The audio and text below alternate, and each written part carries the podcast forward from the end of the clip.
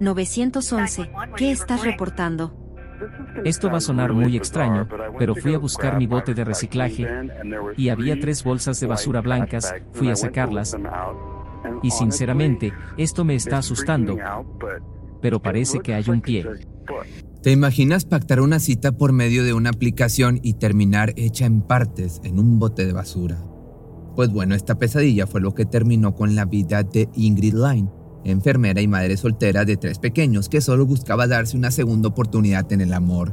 Pensó que su prospecto parecía un buen hombre, atractivo, trabajador y respetuoso, pero detrás de ese rostro simpático en realidad se escondía la maldad de un matón, alguien capaz de cortar en partes el cuerpo de una mujer inocente, destrozando no solo su vida, sino la de sus hijos que de un día para otro tuvieron que enfrentar el mundo tan crudo como en realidad es.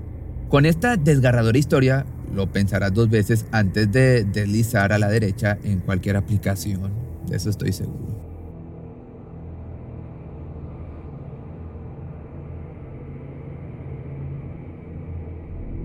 Su nombre completo era Ingrid Mary Runsaville, posteriormente conocida como Ingrid Lyne, por su nombre de casada. Nacida en agosto del 75 en Renton, esto es en Washington, en Estados Unidos, siempre fue una chica sumamente responsable y dedicada a sus estudios. Cursó exitosamente la secundaria con el apoyo de su madre, Georgia Bass, y acto seguido continuó con su carrera profesional hasta recibirse como enfermera.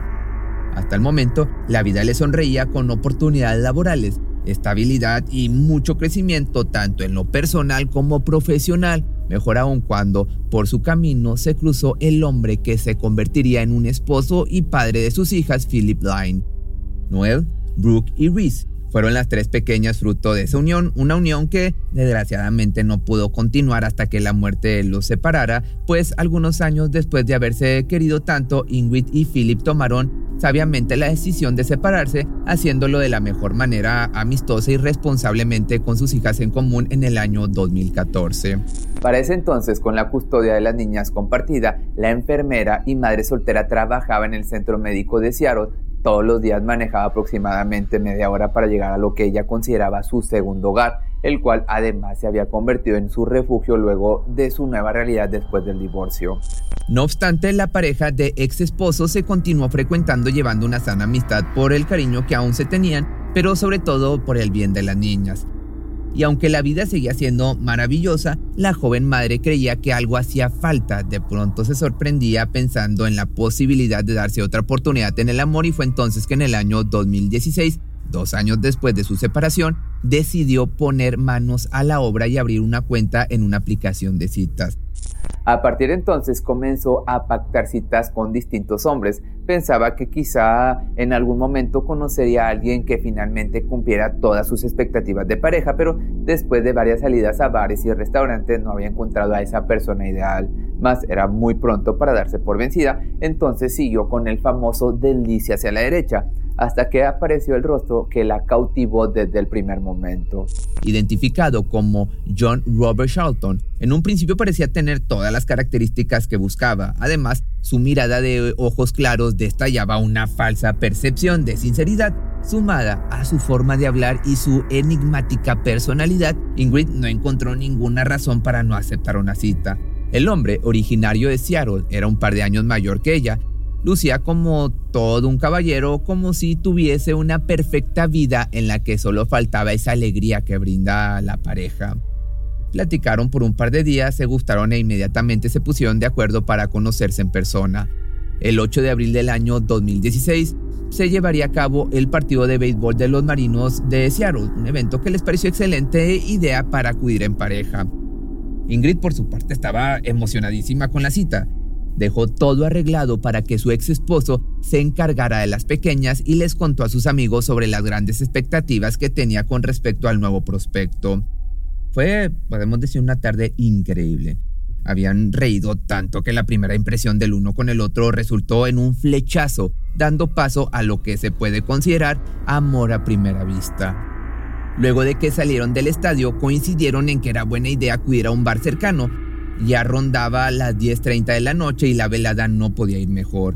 Así se lo hizo saber Ingrid a uno de sus amigos, a quien le envió un mensaje de texto diciéndole que la estaba pasando de maravilla. Lo que pasó después solo se puede intuir como un acuerdo para continuar la noche de manera más íntima, ya que la pareja se dirigió al departamento de la mujer. Se suponía que sería una noche encantadora para cerrar con broche de oro esa cita tan espectacular. Desgraciadamente, cada palabra, cada gesto y cada muestra de caballerosidad no era nada más que una careta que cubría las verdaderas intenciones de John, pues contrario a lo que la mujer creía, este sujeto no tenía nada en la vida, salvo el peso de sus malas decisiones, su largo historial criminal y su pérdida de control después de beber alcohol. Bueno, él es muy ingenioso, encantador, inteligente, pero yo me di cuenta de que había algo en el que simplemente estaba mal, tal vez un poco de inestabilidad emocional. Había un lado oscuro en él. Siendo hijo de Joan y Ray Charlton, un matrimonio perteneciente al ejército desde muy chico, había recibido educación sumamente estricta. Sus padres buscaban por todos los medios que tanto él como su hermana fueran personas de bien, correctas, profesionistas y exitosas. Sin embargo, en tanto John crecía, más dejaba entrever esa personalidad rebelde que finalmente le haría convertirse en un asesino. Comenzando con crímenes menores, sus padres se dieron cuenta que jamás sería ese hombre que tanto deseaban, mucho menos tendría la vida que quería para él. Sumergirse en el mundo del alcohol y de las sustancias ilícitas empeoraron todavía más su condición, puesto que de un minuto a otro se transformaba por completo, dejándose llevar por la influencia de los efectos que causaban estos estupefacientes en él. En su lista de delitos se acumularon la agresión, conducción negligente y robo de un vehículo, por lo que varias veces entró y salió de prisión solo para seguir comportándose de la misma manera errática. Cuando por su comportamiento perdió el apoyo de sus padres, nada le quedó salvo vivir en la calle. Fue entonces que pensó en sacar provecho a su atractivo y enamorar a cuanta chica pudiera para conseguir siquiera dónde quedarse. Una de ellas fue Heather Daniszewski, a quien conoció en uno de sus tantos trabajos temporales. Hizo lo posible para enamorarla y lo logró, sosteniendo una relación de aproximadamente 6 meses. Hoy la chica lamenta el triste desenlace de la mujer que no corrió con la misma suerte que ella, pues tan pronto se dio cuenta de lo peligroso que podía ser este sujeto, decidió alejarse rápidamente. Muchas de las veces que discutimos hubo alcohol de por medio. Cuando él bebía, se convertía en una persona totalmente diferente. Era malo, terco, testarudo. Nunca violento, nunca me golpeaba ni nada por el estilo, era principalmente emocional, como si realmente pudiera meterse dentro de su cabeza. Aquella noche, 8 de abril, Ingrid Lyne, en lugar de encontrar la calidez de un abrazo entre las sábanas, sintió la crueldad de un psicópata bajo el filo de su cuchillo. Fue brutalmente asesinada y luego destrozada, parte por parte con una herramienta de jardinería, hasta que su cuerpo pudo caber en unas cuantas bolsas de basura para luego ser arrojada en unos contenedores. La escena dictaba que luego de haber hecho una limpieza sumamente mediocre, tomó las bolsas, subió al auto de la mujer y condujo hasta Seattle para deshacerse de los restos.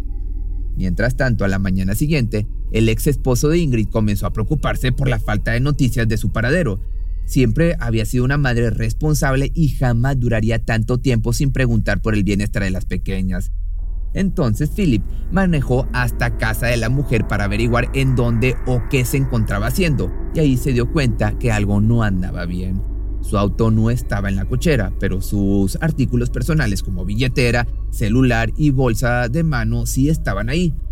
Y la pregunta era, ¿dónde está Ingrid?, se preguntó el padre de familia. Ese fue el principio de la pesadilla para los seres queridos de la desdichada mujer. Naturalmente, el registro telefónico de la desaparecida mostró a John Robert como la última persona en verla con vida. Por eso, cuando se hizo oficialmente la denuncia, los policías pidieron hablar principalmente con él, aunque el sujeto asegurara que después de ver el partido de béisbol, cada uno hubiera tomado rumbo a su domicilio, ya que debía despertarse temprano a recibir a sus 3 hijas que de momento se encontraban, como ya te había platicado, al cuidado de su padre. ¿De qué se trata todo esto? Estamos investigando lo que pasó con Ingrid. Como sabes, está desaparecida. Sí. Y sabemos que la conocías. ¿Cuál es tu relación con ella? ¿Has estado saliendo con ella constantemente desde que la conociste? Diría que sí. Desgraciadamente, solo pasarían unas horas para que la verdad sobre el paradero de Ingrid saliera a la luz. Esto gracias al descubrimiento de un hombre que, tras ver las bolsas de basura en unos contenedores ubicados a unos 20 kilómetros de distancia de la escena del crimen, casualmente quisiera cambiarlas de lugar debido a que los botes eran para reciclar. Sin embargo, cuando las extrajo de la profundidad del contenedor, pudo ver a través de ella una cabeza. Imagínate el shock de su fatídico descubrimiento. Llamó a la policía para iniciar con la investigación correspondiente. Y pues sí, era Ingrid. Su pierna, su pie y su cabeza hechos pedazos para que pudieran entrar sin problema al bote. Mientras tanto, el perpetrador finalmente se presentaba en casa de su expareja. Llegó con un labio hinchado producto de una lucha que su víctima le brindó, pero este dijo a la mujer que solo había tenido un enfrentamiento afuera de un bar con un sujeto cualquiera. A la par, después de haber identificado el cuerpo, la casa de la víctima fue cuidadosamente inspeccionada. Esto por las autoridades pertinentes, y ahí estaba todo: la caja de bolsas de basura que se utilizaron para deshacerse los restos, el líquido vital rojo en la bañera donde se hizo en partes a la mujer, y lo más espeluznante, una sierra de podar que contenía residuos de hueso, tejido y este líquido vital. 3 días más tarde se identificó el auto de la víctima estacionado en el centro de Seattle. En él hubo huellas que pronto fueron identificadas y señalaron a John como principal sospechoso. Ahora ya existía un motivo contundente para que fuera arrestado, un arresto por el cual se le imputó fianza de $5 millones. El hombre ya no saldría de ahí nunca, puesto que las pruebas sin lugar a dudas lo señalarían eventualmente como absoluto culpable. Para que se lograra el veredicto se unieron amigos, familiares e incluso exparejas de él, que lo acusaron de ser una persona impredecible. Todas las señales de que el hombre era una bomba de tiempo estaban ahí, con su historial criminal, su inestabilidad emocional y sus adicciones. Por desgracia, Ingrid tenía que perder la vida para que finalmente lo encerraran definitivamente. Resulta desgarrador saber que si el homicida no hubiera salido de la cárcel en alguna de las tantas veces que estuvo en años anteriores, hoy estaría la joven madre con vida. Eso lamentan los familiares que ven a sus pequeñas hijas con tanto dolor al saber que crecerán sin su figura materna, y añadiendo más sufrimiento al caso, más partes del cuerpo de la mujer siguieron apareciendo en más contenedores de basura. El único consuelo para los familiares de la víctima es saber que se hizo justicia, ya que el 2 de octubre del año 2017, John Robert se declaró culpable de asesinato premeditado en primer grado, algo que por una parte evitaba un juicio largo y desgastante, pero por la otra el hombre recibiría algunos beneficios a cambio, dándole a este hombre una sentencia de 27 años y 9 meses tras las rejas, el 5 de enero del año 2018. Estoy de acuerdo en que no hay palabras. No hay palabras que alivien el dolor que causé, realmente lo siento. La misma jueza que dictó la sentencia le hizo saber que lo encerraría de por vida si pudiera. Sin embargo, probablemente el asesino salga rondando eso de los 60 años de edad. Si te gustó este video, no olvides dejarme un comentario si me estás viendo en YouTube aquí abajo y dale like, no te cuesta nada y a mí me ayuda a seguir creciendo.